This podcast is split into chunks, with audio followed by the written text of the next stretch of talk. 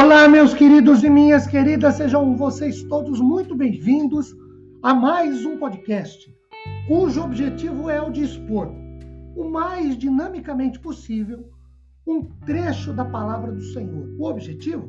A edificação da nossa vida e fé. Meu nome é Ricardo Bresciani. Eu sou pastor da Igreja Presbiteriana Filadélfia de Araraquara. Esta igreja é situada na Avenida Doutor Leite de Moraes, 521, na Vila Xavier.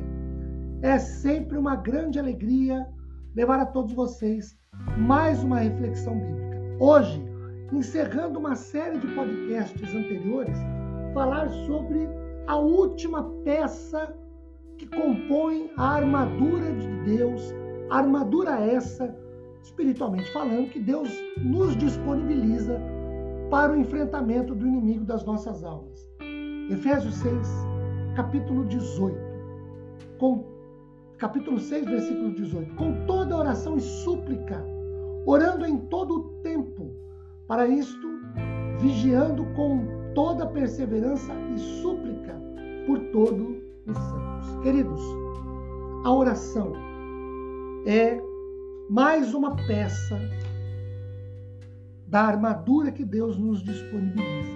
Na Bíblia, a oração é uma adoração que inclui todas as atitudes do espírito humano em sua proximidade de Deus. O crente presta culto a Deus quando adora, confessa, louva e suplica em oração. No Velho Testamento, por exemplo, existem mais ou menos 85 orações originais. São mais ou menos 60 salmos completos e mais ou menos 14 porções de salmos que podem ser chamados de salmos de orações.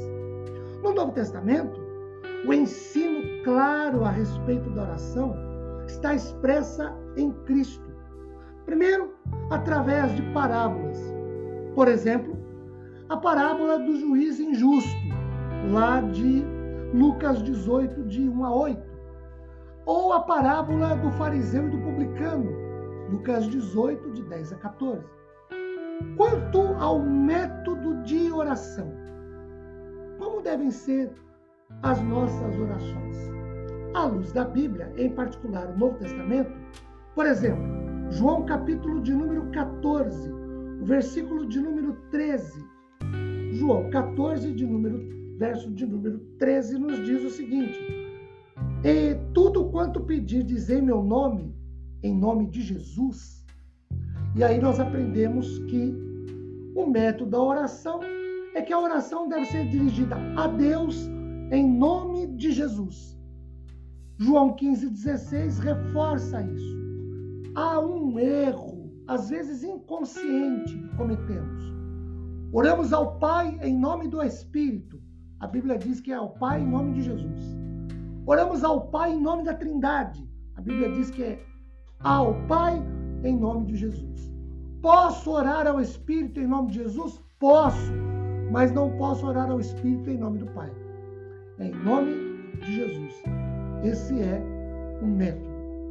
O exemplo de Jesus. Lucas 15, Lucas 5,16 nos diz que ele costumava orar em segredo.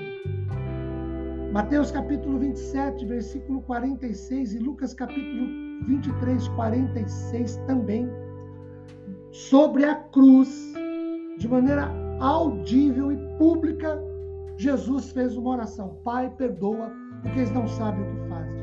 No Monte das Oliveiras, Jesus orou em voz audível, Lucas 22, 41, 42 e 44.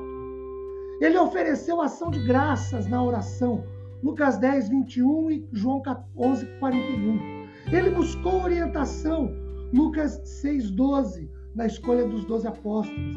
Ele fez uma oração de intercessão, Lucas 22, 31, 34. Queridos, a oração é um poderoso instrumento que Deus nos coloca à disposição.